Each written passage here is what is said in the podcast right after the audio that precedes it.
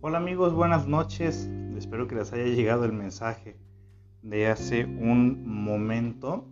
Les explicaba que tenía unas pequeñas fallas técnicas con el internet, cosa que ya se pudo solucionar. El tema del día de hoy está bueno, bastante bueno. Y saludos, Kimi Rodríguez. Kimi, ya te ubico, tú eres el de Tijuana, ¿verdad, Kimi? ¿Quién más? Se pueden hacer preguntas sobre situaciones por las que quizás estamos atravesando. Pues yo no veo por qué no. Ecuador, ¿quién es de Ecuador? Estefanía Tapia. ¿Quién más? Cecilia Gutiérrez de Patitlán, Jalisco. Ándale, Cecilia Gutiérrez, aquí te tengo en corto. Eres casi, pues eres mi vecina, ¿no? Yo vivo acá en Tepic, Nayarit. Humberto, ¿qué tal? Buenas noches. Ya extrañábamos. Pues, todos los lunes, ya el lunes. Y pues bueno, muchas gracias. Les dejé hace un momento un mensajito. Tenía unas pequeñas fallas con el internet, pero afortunadamente ya se pudo componer absolutamente todo y esperemos que no haya falla de ningún tipo. Sofito Guzmán, un gusto. Betty Bermúdez, de aquí de Tepic, Nayarit. Jackie Figueroa se acaba de conectar. Bueno, pues el tema, sí, ¿ves, Kimi? Sí, me acuerdo. De hecho, Kimi Rodríguez, estamos juntos en el grupo del reto de ser papás, ¿no? Donde hay algunos memes muy buenos ahí. Nos reímos bastante. ¿Quién más? Érico Alreyes, quiero aprender de psicoanálisis. ¿Quién más? Sandra Ortiz, un gusto saludarlos. Estado de México, ¿cómo? Teciutlán, Puebla. Un saludo hasta allá, Reynosa, Tabasco, válgame, Medellín, Colombia. Fíjense, somos un grupo bastante diverso, ¿no? Michoacán, Aguascalientes, muy diverso, qué bonito, la verdad. Bueno, pues vamos entrando en materia. El tema del día de hoy, pues ustedes ya lo leyeron, ¿no? Es cómo actúa un manipulador. Y es que a la mente se nos va a venir inmediatamente alguna relación que ya vivimos en su momento, que fue súper tóxica a morir, donde uno cedió demasiado, que parte de las relaciones, fíjese muy bien, que parte de las relaciones, porque cómo actúa un manipulador, pues obviamente es bastante general, ¿no? El preguntarnos cómo actúa una persona manipuladora, pues es una respuesta bastante generalizada, que hay muchas personas que usualmente el tema pues lo enfocan a la relación de pareja, ¿no? Yo estuve en una relación de pareja donde me manipularon, ¿no? Y pocas son las personas que dicen yo estuve en una relación de pareja donde me dejé manipular. O sea, siempre queremos de alguna forma señalar al otro sujeto como que fue un hijo de la chingada que nos trató bastante mal y que no queremos saber otra vez de él en nuestras vidas. Arriba los tóxicos. Y ¿cómo actúa un manipulador? Bueno, pues que puede actuar de muchísimas formas, ¿no? De muchísimas formas. Es que vamos a hablar, ¿qué les parece si hablamos tanto de la parte del manipulador como la persona manipulada? ¿Qué les parece? Si decimos, porque ambos tienen sus características de personalidad. Para que haya una persona que manipula, tiene que existir un sujeto, una persona que se deja manipular. Entonces, ¿dónde es que nace primero el sujeto que se deja manipular? ¿Cómo se imaginan ustedes que es aquel sujeto que primeramente se permite manipular? Porque alguien llega, así es, una cosa es manipuladora y otra cosa manipulada. Son cosas muy diferentes. A ver, esa persona que es manipulada, ¿cómo es que comenzó a habituar o a normalizar que le manipulen? ¿Por qué permitió tanto? Primero vamos a basarnos ahí, en la persona que permitió ser manipulada. ¿Cómo se imaginan ustedes que me están viendo que surge el comportamiento manipulable? ¿Cómo se imaginan que surge? Usualmente el comportamiento manipulable va basado a aquellas personas que tienen un comportamiento del tipo dependiente, que no es lo mismo dependiente que codependiente. Hay que saber hacer la diferencia. El dependiente es aquel que te va a decir te necesito, y el codependiente usualmente es necesito que me necesites. Esa es la diferencia entre el dependiente y el codependiente. ¿Ok? ¿Queda claro hasta aquí? Entonces, primeramente, para que una persona usualmente sea manipulada, es porque uno se dejó manipular. Y vamos a basarnos también a lo que es el goce del síntoma desde Lacan, donde menciona que de alguna forma aquel que es manipulado, bueno, desde el goce del síntoma, disfruta el ser manipulado porque existe de manera intrínseca el hecho de ser cuidado o ser cuidada por el otro. Aún así, el otro se comporta de una forma violenta, agresiva, grosera, como sea, pero al celarme demasiado, al celarme en exceso, al invadirme, al manipularme, donde yo me dejo manipular, donde del de pequeño o del de pequeña la persona aprende a que uno, es muy difícil que la persona, fíjense muy bien, se va a poner bueno, perdón.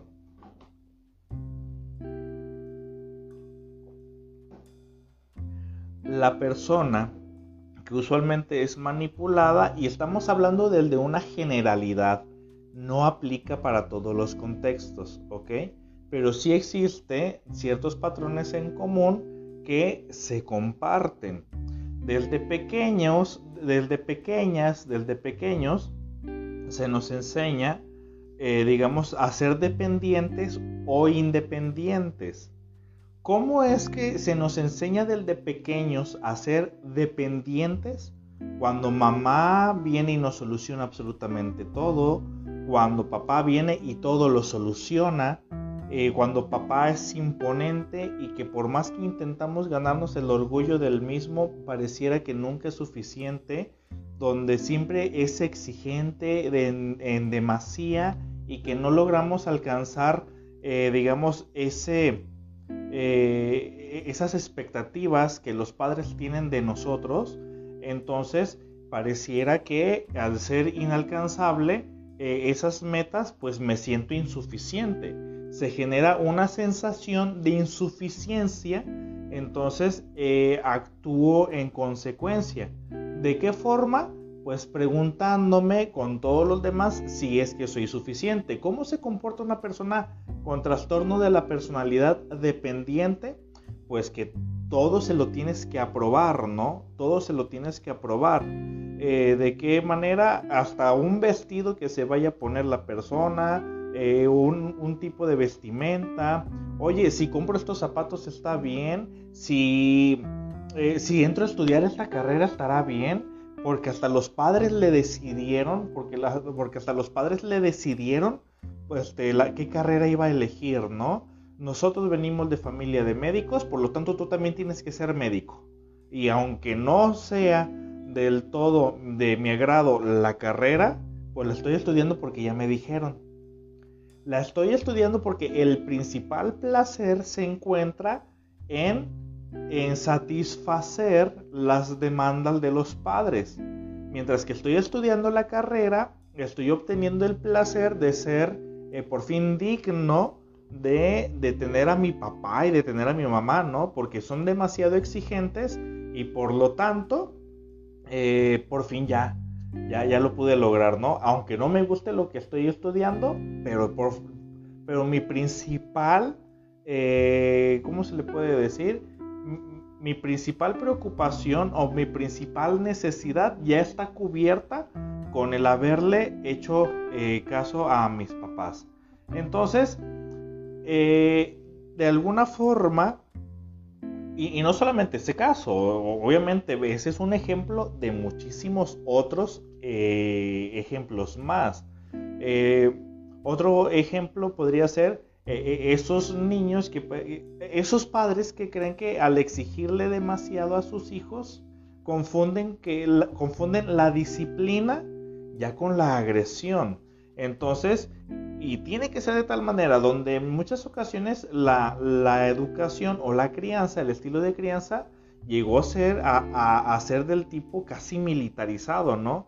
Y que yo jamás tuve una aprobación por parte de mis papás porque siempre tenía que estar haciendo cosas.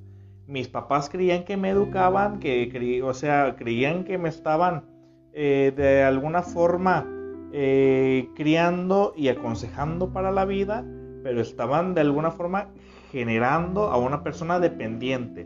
Y el día que no existe, fíjense muy bien, el problema no es salir de una relación donde fuiste manipulado o que fuiste manipulada, ¿no? El problema es que si tú de alguna forma ya tienes el comportamiento, si ya está en ti que tú ya eres una persona que se comporta como alguien que es manipulable, pues al lugar a donde vayas, porque lejos de elegir una pareja, hay personas que buscan a alguien que pareciera que buscan un padre que les guíe por cuál camino irse. Entonces, yo me elijo una pareja que sea más grande que yo, o que siempre tome la batuta, que siempre tome, digamos, las riendas de la relación, que siempre diga qué es lo que se tiene que hacer, porque es bastante cómodo para uno que alguien te diga qué hacer, para tú no pensar y tú no esforzarte, digamos, en tu vida, en tu día al día, y tú no tengas la necesidad de esforzarte para saber qué hacer de tu vida. Simplemente sigues órdenes porque desde pequeño o desde pequeña te enseñaron a ti a recibir órdenes. Entonces buscamos una persona que nos guíe o que de alguna forma cumpla con ese patrón o que cumpla con ese papel de ese papá que nos está guiando. Entonces, ¿por qué buscamos esa persona que nos está guiando? Bueno, pues es que desde pequeño se nos enseñó o exigimos ser cuidados.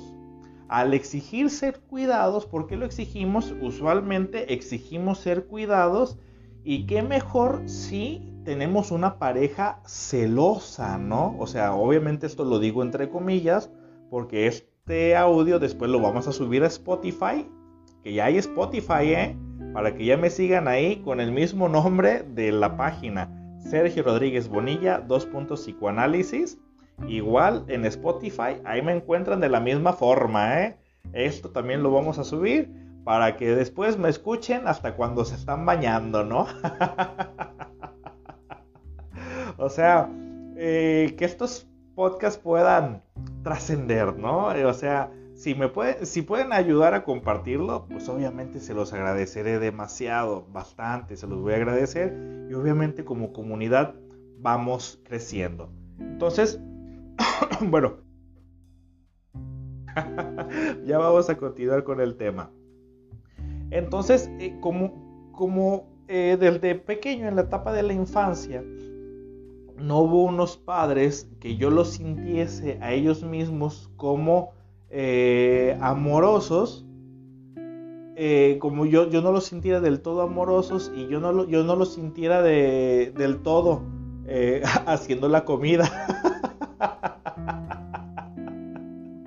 No pongan comentarios así porque me distraen.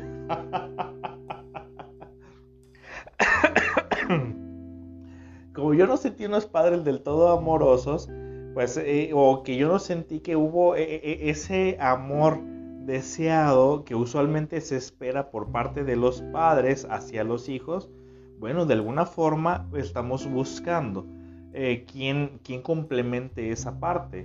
Entonces muchas personas llegan a confundir que el que te celen es sinónimo de que le importas.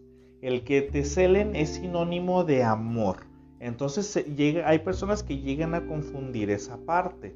¿Por qué? Porque como te prestan demasiada atención, y un celoso evidentemente te va a prestar demasiada atención, pues por supuesto que uno de forma inconsciente dice, bueno, ahora ya por fin tengo lo que nunca tuve, la atención que tanto faltó desde pequeño, o la sobreatención que yo también tuve desde pequeño, ¿no? Porque también podemos estar con una persona que es celosa, porque la esencia del celo es prestar demasiada atención al sujeto, a su pareja, ¿no?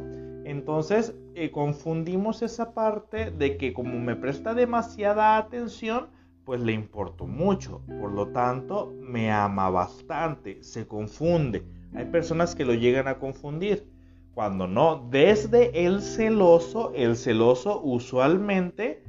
El celoso va a tratar, fíjate muy bien, el celoso desde su trinchera no lo ve tanto como una demostración de amor. El celoso lo ve más como que puedo perder a mi propiedad, porque el celoso deja de ver a su pareja como una persona y la convierte o lo convierte en una propiedad que teme perder. Entonces, al convertirlo en una propiedad, bueno, no es lo mismo, fíjate muy bien, no es lo mismo estar en una relación de pareja porque me convencieron de estar en la relación, que estar en una relación de pareja porque me convencí a mí mismo de estar en esa relación. Son cosas muy diferentes. ¿Dónde radica la diferencia? La diferencia radica en lo siguiente. Cuando yo me convencí de estar en esa relación, el otro no necesitó convencerme en nada. Yo me convencí porque yo ya había visto el tipo de persona que es y me gustó ese tipo de persona, por lo tanto, yo amo a ese tipo de persona y quiero estar ahí porque esa persona... Su tipo de persona es lo que me atrae y me siento protegido, me siento cuidado, me siento amado ahí. A decir, estoy en esa relación pues porque me convenció. Vamos a analizar esa parte. Me dijo palabras bonitas, ¿por qué quieres tú? ¿Por qué caes ante alguien que te dice palabras bonitas? Las palabras bonitas son las palabras mágicas para que tú accedas a estar en esa relación. O sea que cualquiera que llegue y te hable bonito, ya tuvo la llave mágica para que tú te quedes ahí. Me convenció. Es que me insistió. Es que me estuvo insistiendo mucho. A ver, entonces cualquier persona que te esté insistiendo bastante, tú vas a acceder a tener una relación ahí. ¿Dónde queda tu voz y voto? ¿Dónde queda tu voluntad? ¿Dónde queda tu capacidad de decidir y de discernir si es que quieres estar ahí en esa relación? Es que me estuvo convenciendo. Es una cosa muy, muy diferente. Pregunta Julie, ¿cómo? Julie Orch. ¿Cuál es la diferencia entre manipulador y controlador? El manipulador, pues es el manipulador es el que acomoda las cosas a su antojo, ¿no? Y el controlador es aquel sujeto que sabe que está conteniendo de alguna manera al otro sujeto y que no se le está escapando de las manos, ¿no? El manipulador puede guiar a su víctima, al manipulado, puede guiarlo hacia lo que él quiere, ¿no? Puede guiarlo. Si siente que se le está escapando de las manos, él de alguna forma va a generar algún tipo de argumento para que el otro termine haciendo lo que él quiere. O sea, de alguna forma siempre se le ingenia, no se le escapa nada de las manos. Tiene una capacidad de discernir las cosas y, como dicen, de agarrarlas en el aire, ¿no? de que tú vete, haz lo que tú quieras, etcétera, puedes dejarme en la relación, a mí no me importa, pero sabe que de alguna forma la otra persona depende de él, ¿no? O sea, lo sabe. Y el controlador no, el controlador en el primer momento que siente que su pareja se le está escapando de las manos, inmediatamente a contener, a saturar de información, de argumentos para que la persona no se vaya.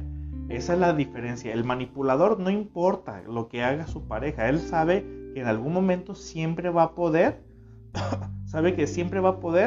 digamos, utilizar la vía, porque ya conoce en demasía a su víctima. Bueno, entonces el sujeto que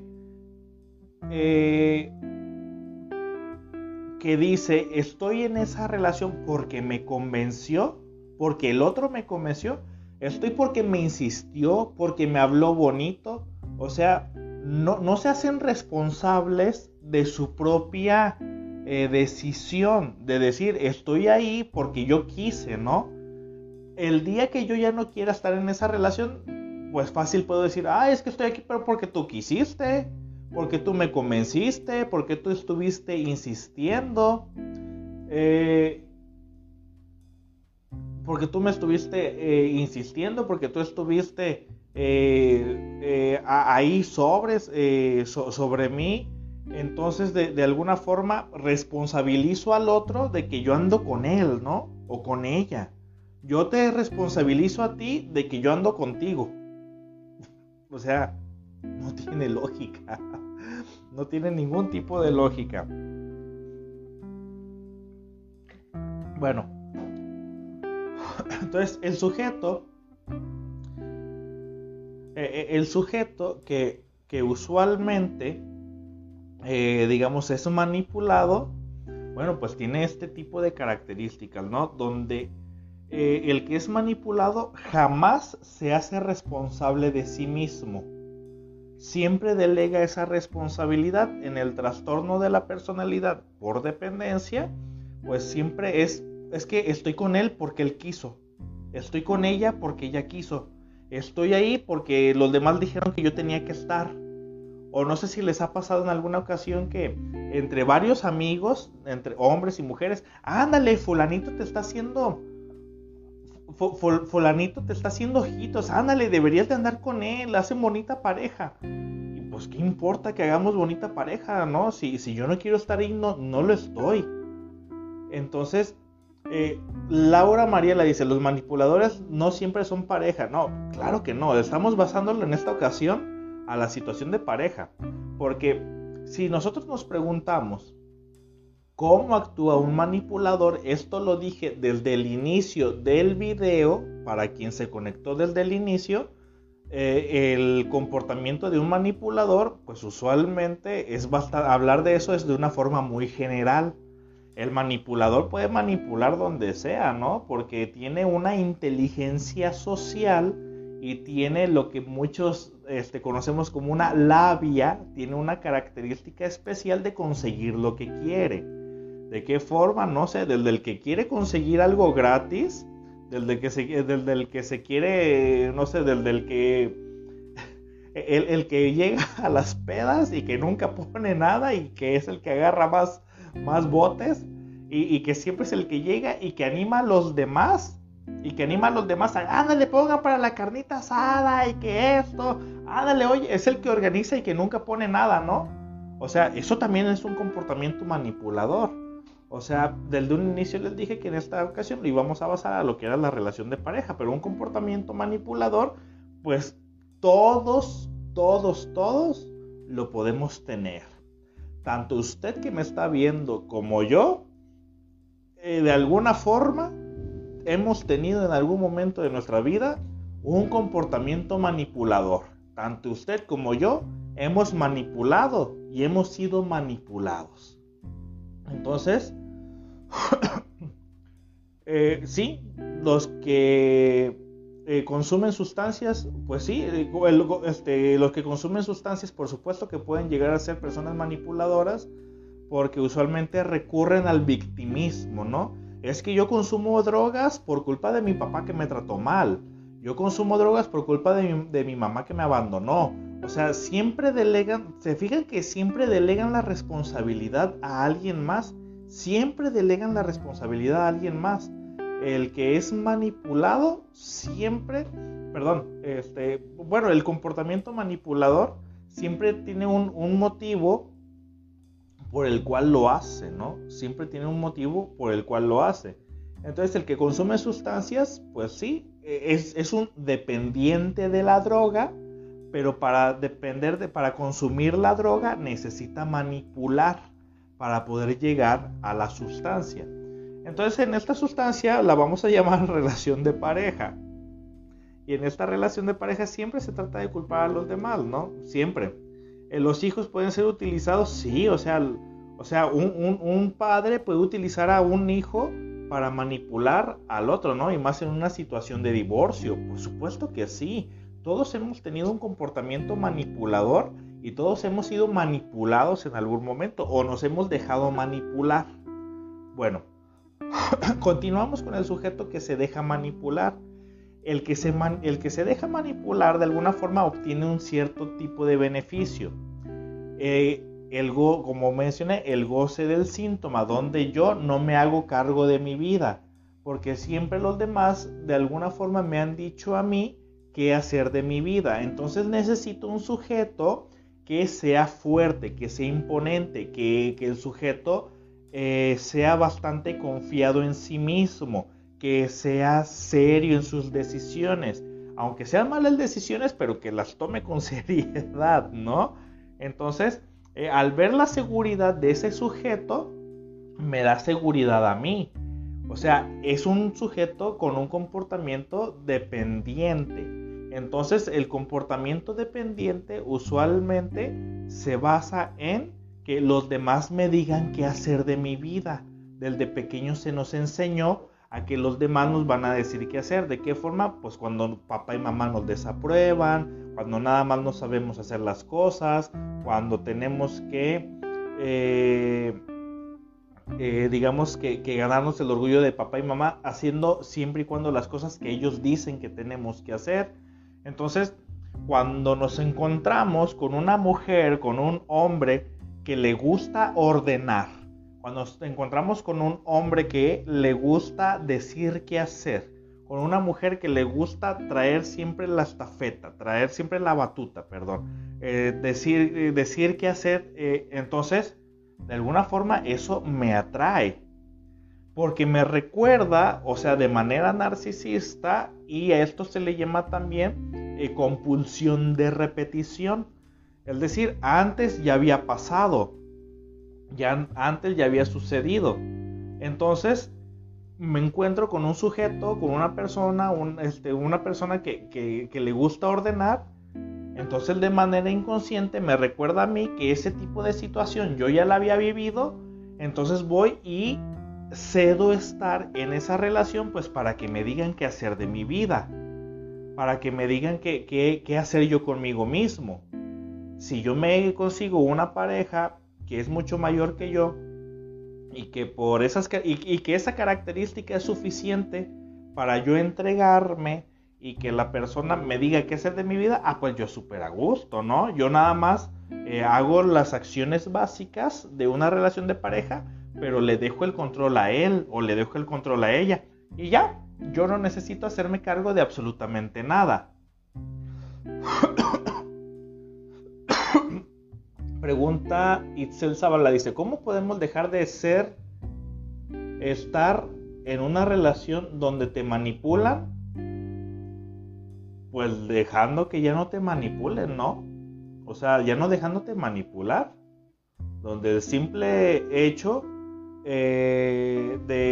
que tú ya no accedes a las demandas, no es fácil, porque es un comportamiento que se fue acostumbrando.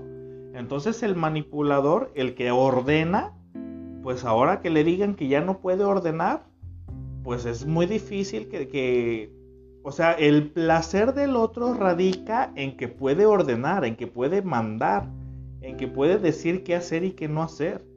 Entonces que le quiten ese placer, pues va a ser muy difícil.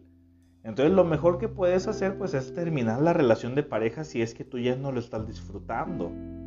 Entonces el placer que tiene el manipulado es que le dicen qué hacer de su vida y él no se hace cargo de sí mismo. Ahí también ya le está flojeando. Esa es la parte de su responsabilidad. Ahora, ¿qué sucede con el sujeto que manipula, que tiene este deseo de manipular, de acomodar las cosas a su antojo? Porque se puede combinar, ser manipulador y controlador al mismo tiempo. Se puede combinar, o sea, se puede dar todo tipo de combinaciones. Entonces, el que manipula usualmente, ¿cómo lo hace? Mostrándose, porque el manipulado de alguna forma le muestra al otro cuáles son sus, entre comillas, sus debilidades. Ay, es que mi expareja me puso el cuerno, y el otro pues aprovecha y dice, ah, yo, o sea, se le prende el foco, ¿no? Y le dice, ay, yo no te voy a poner el cuerno nunca. Ay, es que mis papás a mí de pequeño, de pequeña me dejaban solo, y el otro aprovecha y dice, yo siempre voy a estar contigo, yo jamás te voy a dejar sola, jamás te voy a dejar solo, vas a ser mi vida entera. ¿En serio? ¿De verdad? Pues claro, ya con eso te convenció, ¿no? Y con eso ya doblaste las manitas. Entonces, en ese tipo de comportamientos, fíjate cómo es un vaivén donde cada uno está, digamos, entregando algo, ¿no? Dice, ¿un histriónico puede ser manipulado? Sí, claro que se puede. El histriónico puede ser manipulado, o sea, con mucha imaginación. Y no es lo mismo un histriónico que una persona con un comportamiento narcisista, que narcisistas somos todos, y manipuladores somos todos, y manipulados somos todos. Otra cosa es que le queremos solamente adjudicar, digamos, todo tipo de personalidad a un sujeto y decir que tú eres una persona manipuladora. Es decir, todo el tipo de personalidad del sujeto, el de un manipulador, pues por supuesto que no. Por supuesto que no, un sujeto no es del todo manipulador, no tiene comportamientos manipuladores, ¿ok? Se vuelve patológico cuando solamente es un manipulador, pero bueno. Entonces, me pregunta Nena Ruiz, dice, puesto que la personalidad de manipulado es una conducta aprendida, ¿se puede tratar con desensibilización sistemática?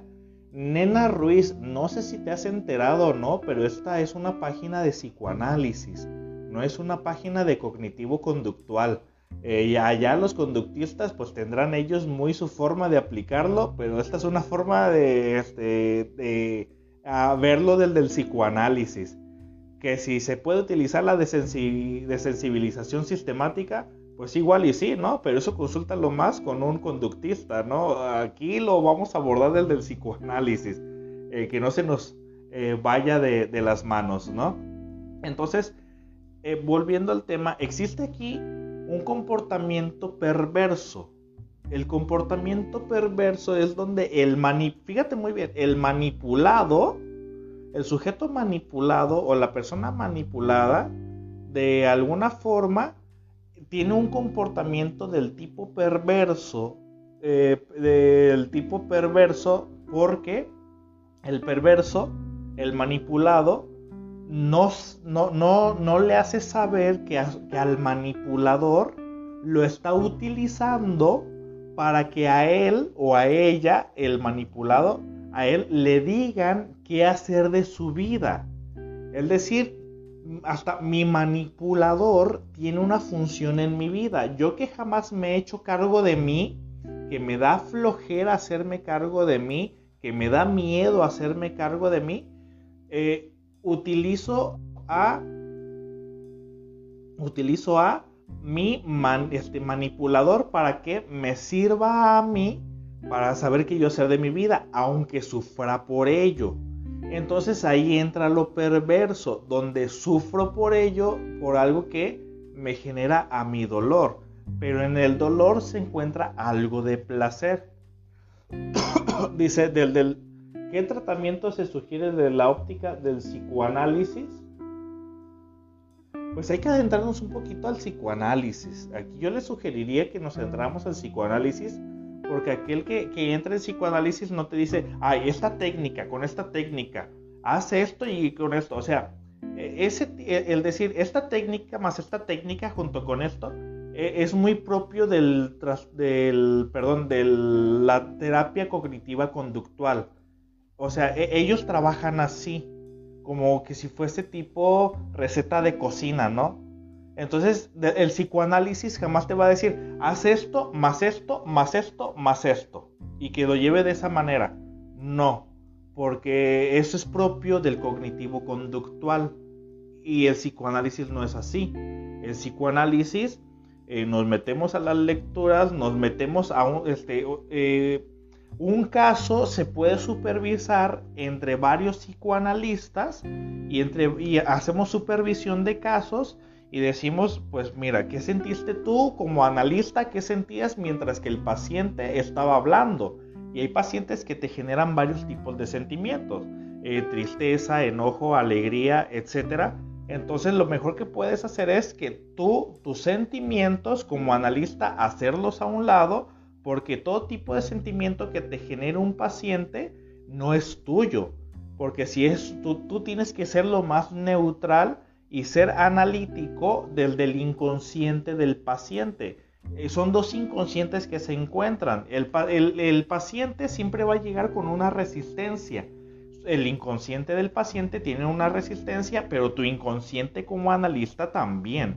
Entonces, hablarte de técnicas del psicoanálisis, pues va a estar un poquito difícil, ¿no? Porque decir, cada caso es muy particular. Lo que siempre tienes que hacer es un análisis de la infancia del paciente, evaluar las etapas psicosexuales y tratar de identificar en qué etapa psicosexual se quedó fijo el paciente como para que necesitase de alguna forma que le dijeran qué hacer de su vida. Entonces, en la etapa psicosexual de la latencia, que es entre los 5 y los 11 años aproximadamente, que es donde el niño o la niña aprende a ser como su padre o como su madre para conseguir una pareja similar a su padre o a su madre, porque fue su primer amor robado. Entonces, hay que ver en la etapa de la latencia cómo fue que el sujeto aprendió, digamos, a relacionarse, ¿no?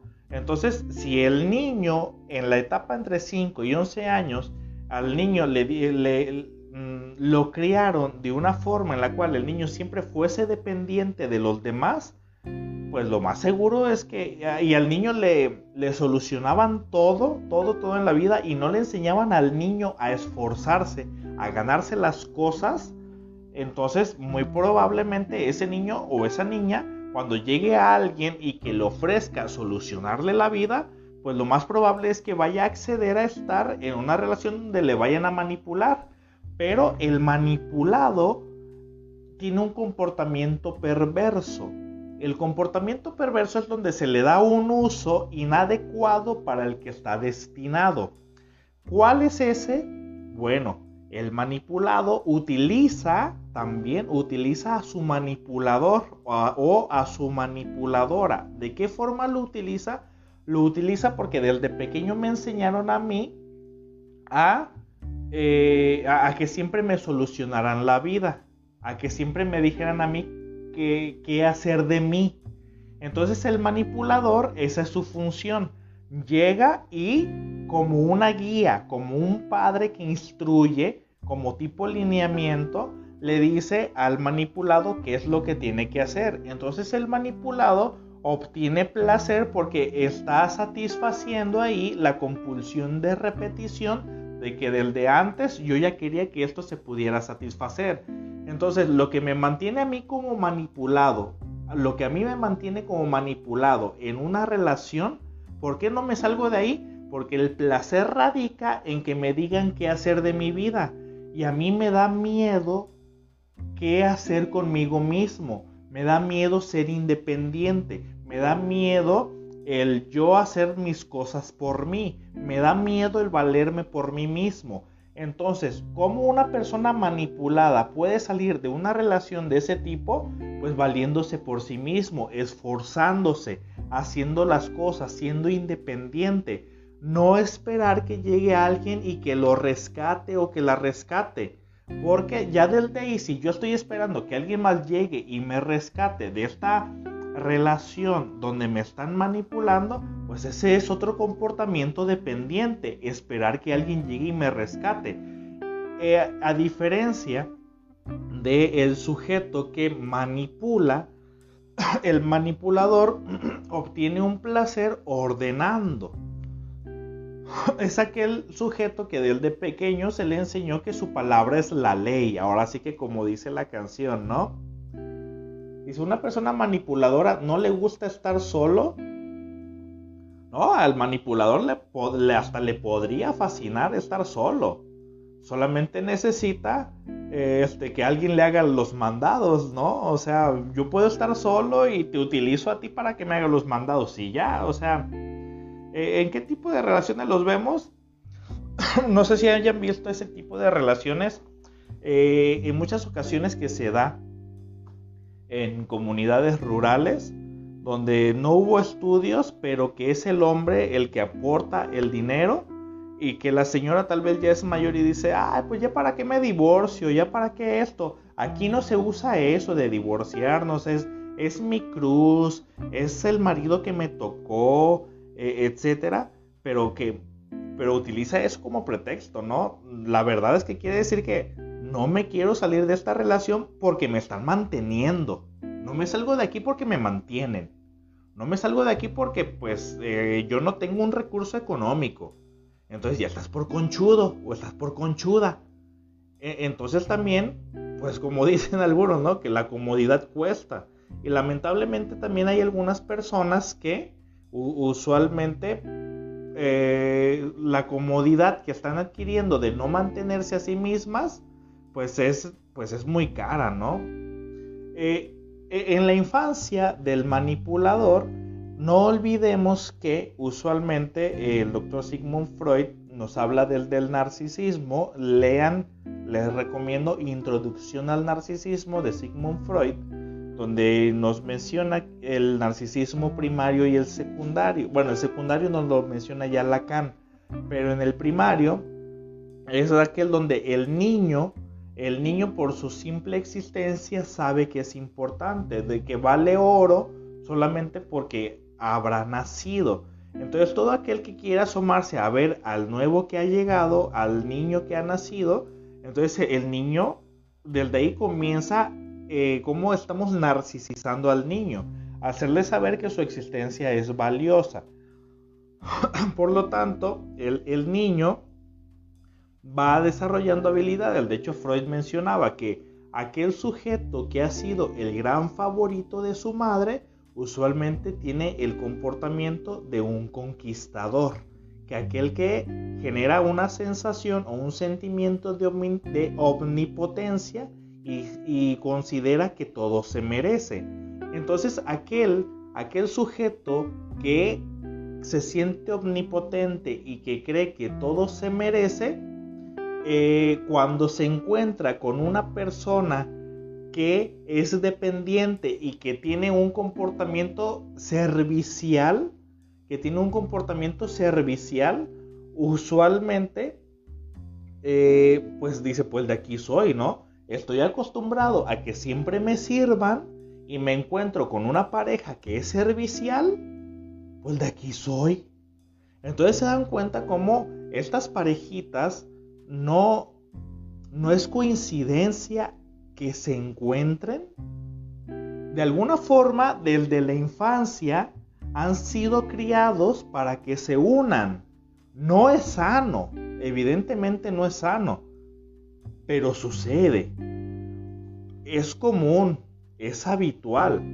Entonces, por ahí me preguntaban el significado y el significante del tipo narcisista.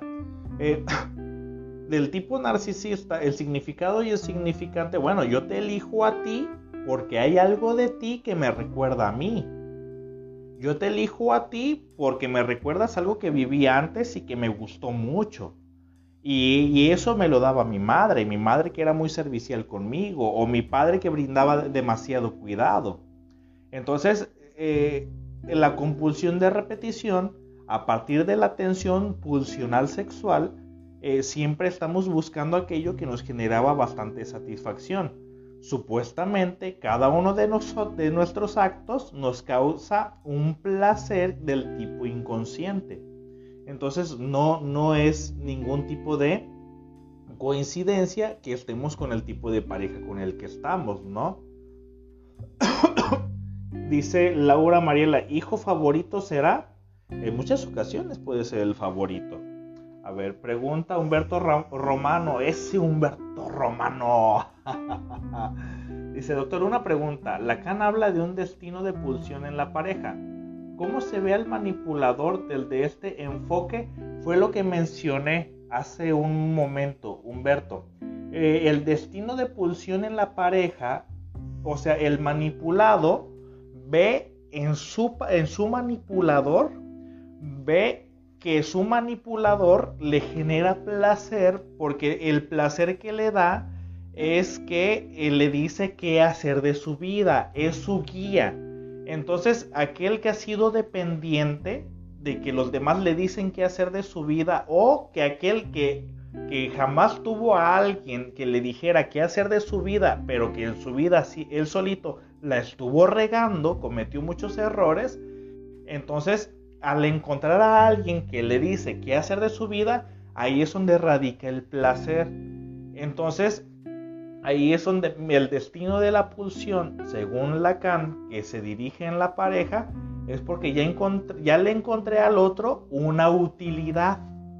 Ambos, tanto el manipulado como el manipulador, le encuentran utilidad al otro. El manipulador le encuentra utilidad al manipulado, pues porque me va a estar sirviendo de una forma notoria.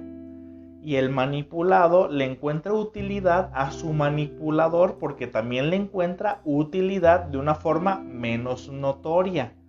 Pero él me sirve para saber qué hacer yo de mi vida, porque yo solito por mí mismo no me lo enseñaron. Entonces ambos se están utilizando, ambos se están complementando. Obvio, la forma en cómo lo hacen no es la más sana del mundo. La forma en cómo lo hacen evidentemente duele. ¿Por qué? Porque el manipulador, cuando se convierte en controlador, porque les dije que se pueden mezclar, ¿no? Evidentemente se pueden mezclar. ¿Y cómo se mezclan? Bueno, cuando el manipulador pasa a convertirse también en controlador, ¿qué es lo primero que hace un controlador? Bueno, asegurar que esa persona, mi pareja, siempre va a estar conmigo. ¿Y cómo aseguro eso? Bueno, primeramente cortándole comunicación con todo el mundo. ¿Cómo le corto comunicación con todo el mundo? Déjame revisar tu WhatsApp. Déjame revisar tu Facebook. Dame la contraseña de tu Facebook. Elimíname a ese cabrón. Elimíname a esa cabrona. Elimíname a este. No quiero que le hables a este fulano de aquí. Tampoco quiero que le hables a esto. O sea, el controlador ya comienza a cortarle comunicación a su víctima. ¿De qué forma? Le corta comunicación para que solamente te puedas comunicar conmigo. Me causa placer porque ya necesito controlar. Ahora, cuando pasa controlador, el controlador necesita controlar para controlarse a sí mismo. El placer del controlador es ahora controlarse a sí mismo, pero solamente puede controlarse controlando al otro. Bueno, entonces el sujeto... El controlador primeramente va a cortar comunicación. Tú que eres mi pareja mujer, tú no le puedes hablar a ningún hombre. ¿Y qué es lo que pasa en ella? Que dice, ok, está bien. Bueno, ese tipo, el acceder, también es un comportamiento que tenemos que analizar. Ok, está bien, no le voy a hablar a ningún hombre para que no te enojes, Ese es un comportamiento dependiente. Entonces, el miedo a que porque hay personas que dicen, quiero que borres a fulano de Facebook. Hay personas que dicen, pura madre, yo no voy a eliminar a nadie. Es mi amigo, es mi amiga, y si te gusta, bueno, y si no, ni modo. O sea, hay personas que reaccionan de diferente manera. Entonces, si se dan cuenta, tanto el manipulado como el manipulador están manipulándose mutuamente. Nada más que uno pareciera ser más dañino que el otro. Pero aquí ambos están manipulando para seguir obteniendo. Todos están obteniendo algo de el otro. Y bueno, más que nada aquel sujeto que es manipulado de forma más perversa no sabe que no le hace saber al manipulador que el manipulador está siendo manipulado para que el manipulado siga sabiendo qué hacer de su vida. Entonces, se dan cuenta que un comportamiento manipulador lo podemos obtener todos, sin excepción, todos lo podemos hacer. No es una característica principal. Lo que juzga la sociedad es cuando alguien ya se pone violento en su obsesión de controlar. Pero manipulador somos todos. Entonces, El controlador utiliza hasta la fuerza para que se sigan haciendo las cosas a su conveniencia, única y exclusivamente. El controlador es aquel sujeto que ya perdió la cordura, que ya perdió, digamos, ya es un comportamiento psicótico, porque el comportamiento psicótico se sale de la realidad y ahora no le importa cómo se ve ante la sociedad, ni siquiera cómo se ve ante sí mismo.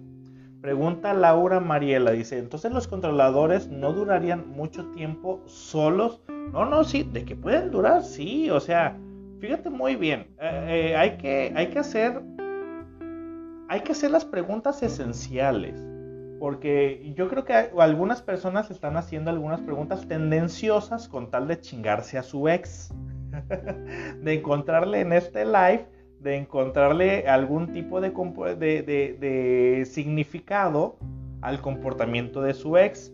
Como esta persona que preguntó, dice, me pregunta, ¿entonces los controladores no durarían mucho tiempo solos? No, cualquiera puede durar mucho tiempo solo. Una persona que no puede durar tiempo sola es aquella persona que le tiene miedo a la soledad. Entonces, tanto un controlador como un manipulador, quien sea, le puede tener miedo a la soledad o puede no tenerle miedo a la soledad. Entonces, el tiempo que una persona dure sola no depende de su necesidad de controlar, sino depende de su miedo hacia la soledad o de su percepción hacia la soledad. Entonces, hay que basarnos a la esencia de nuestra propia pregunta. ¿Qué estoy queriendo preguntar? Hay algunas personas que yo ya estuve viendo aquí y algunos no les he respondido. Hacen algunas preguntas tendenciosas como para tratar de encontrarle un significado al comportamiento de su expareja. Entonces, hay que tratar de no ser tendenciosos, porque hay que tratar de dar lo más objetivo posible, ¿no? Bueno. ¿Quién más? Pregunta José Ayón, dice, ¿y por qué seguir si sabéis que está mal ser manipulado? Bueno, José Ayón, eso ya lo estuve repitiendo a lo largo del live, porque se encuentra un placer en el ser manipulado. Dice, son personas con baja autoestima. Fíjate que baja autoestima ese término casi no lo utilizamos en psicoanálisis.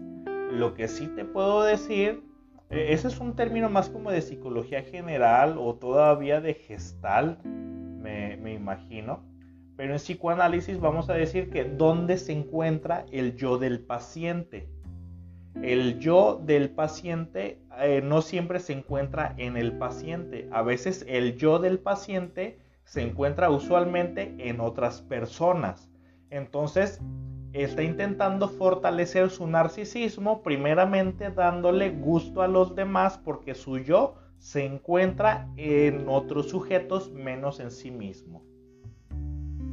Dice, no, nada personal. Ok. Caron Silva, ¿por qué se crea ese miedo a la soledad? Se crea desde niños el miedo a la soledad. Los niños de por sí en la etapa de la latencia ya le tienen miedo a la soledad, ¿no? De por sí solitos, porque al no sentirse acompañados, al sentirse solos, ahí, pues por supuesto que genera un poquito de miedo del de pequeños. Pero cuando los padres fortalecen, digamos, la percepción sobre la soledad, que esta soledad es, que el estar solo es algo malo, pues se fortalece ahí esa percepción errónea sobre la misma soledad, ¿ok? Dice, no los queme el doc, no, intento no dar nombres. Dice, Zairek, dice, si yo reaccioné de forma violenta y él me grabó y exhibió, ambos somos controladores y manipuladores, sí. Yo exploté porque él se clavó en el celular y tenía actitudes tipo engaño. Una actitud tipo engaño. ¿Cuál es la actitud tipo engaño? Vamos a verla después. Ok. Bueno. Pues chicos, se nos fue el tiempo, se nos fue de volada el tiempo. ¿Ya cuánto tiempo llevamos? Ya la hora, Jesús bendito. Yo que tanto repito eso, yo que soy ateo. Bueno, una última pregunta. ¿De quién es? Dice José Luis Ortiz. Dice... Ay, me quitaron la pregunta. Dice... ¿Estar en la zona de confort crea vulnerabilidad para ser manipulado y controlado? Por supuesto que sí. Y más si llega alguien y te sigue ofreciendo esa misma zona de confort. Pero tú no sabes cuáles son las intenciones del otro. Jamás vamos a saber las intenciones del otro. Ok. Bueno... Pues muchas gracias amigos, muchas gracias por su atención. El tema creo que haya sido despejado, que les haya aclarado dudas que tal vez no tenían, o que se tenga otra percepción sobre el mismo tema. El comportamiento manipulador pues no es exclusivo de un solo sector, no, es de una manera un poco más generalizada. Entonces la verdad les agradezco mucho que estén aquí conectados como todos los lunes. Recuerden, ahora ya estamos en Spotify, me van a encontrar de la misma manera. En Spotify buscan Sergio Rodríguez Bonilla 2.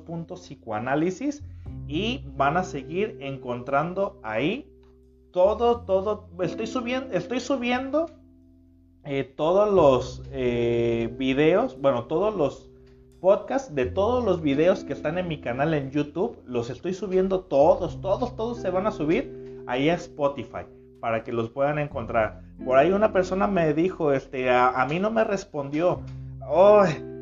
No es nada personal, a veces no alcanzo a ver los nombres, porque a veces tengan en consideración que son muchas preguntas las que se hacen, y la verdad es que pues lamentablemente no alcanzo a responder todo. Una disculpa, por favor, a las personas que no les alcancé a responder. Intento en ocasiones, llego a la casa y les respondo desde la computadora. Entonces una disculpa si no alcanzo a responderles a todos. A veces no alcanza el tiempo, y yo intento dar el tema, pero si yo me clavo con las preguntas no voy a terminar el tema. Entonces en muchas ocasiones pues a veces es la pregunta que salió y pues la atinamos, ¿no? Porque en muchas ocasiones de repente sí se hace un poco extenso el siempre dar respuesta a todas las preguntas. Entonces, muchas gracias a todos por su atención. Saludos hasta Ecuador, hasta Costa Rica. Que pasen muy buenas noches. Compartan el live. Siempre va a haber alguien al que le puede servir. Y pues bueno, este video el día de mañana, su audio, ya lo van a encontrar en Spotify. Que pasen todos muy buenas noches y nos vemos el próximo lunes. Por cierto, en 2 minutitos aquí les dejo en la fanpage les voy a dejar el tema de la próxima semana. Lean el tema que les voy a dejar de la próxima semana. Créanme, les va a encantar. Es un tema que ya me han estado pidiendo, pero que ya le puse bien el nombre como debía de ser. Termino el live, inmediatamente les pongo el tema de la siguiente semana y quiero que me digan qué les parece el siguiente tema. Que pasen todos muy buenas noches.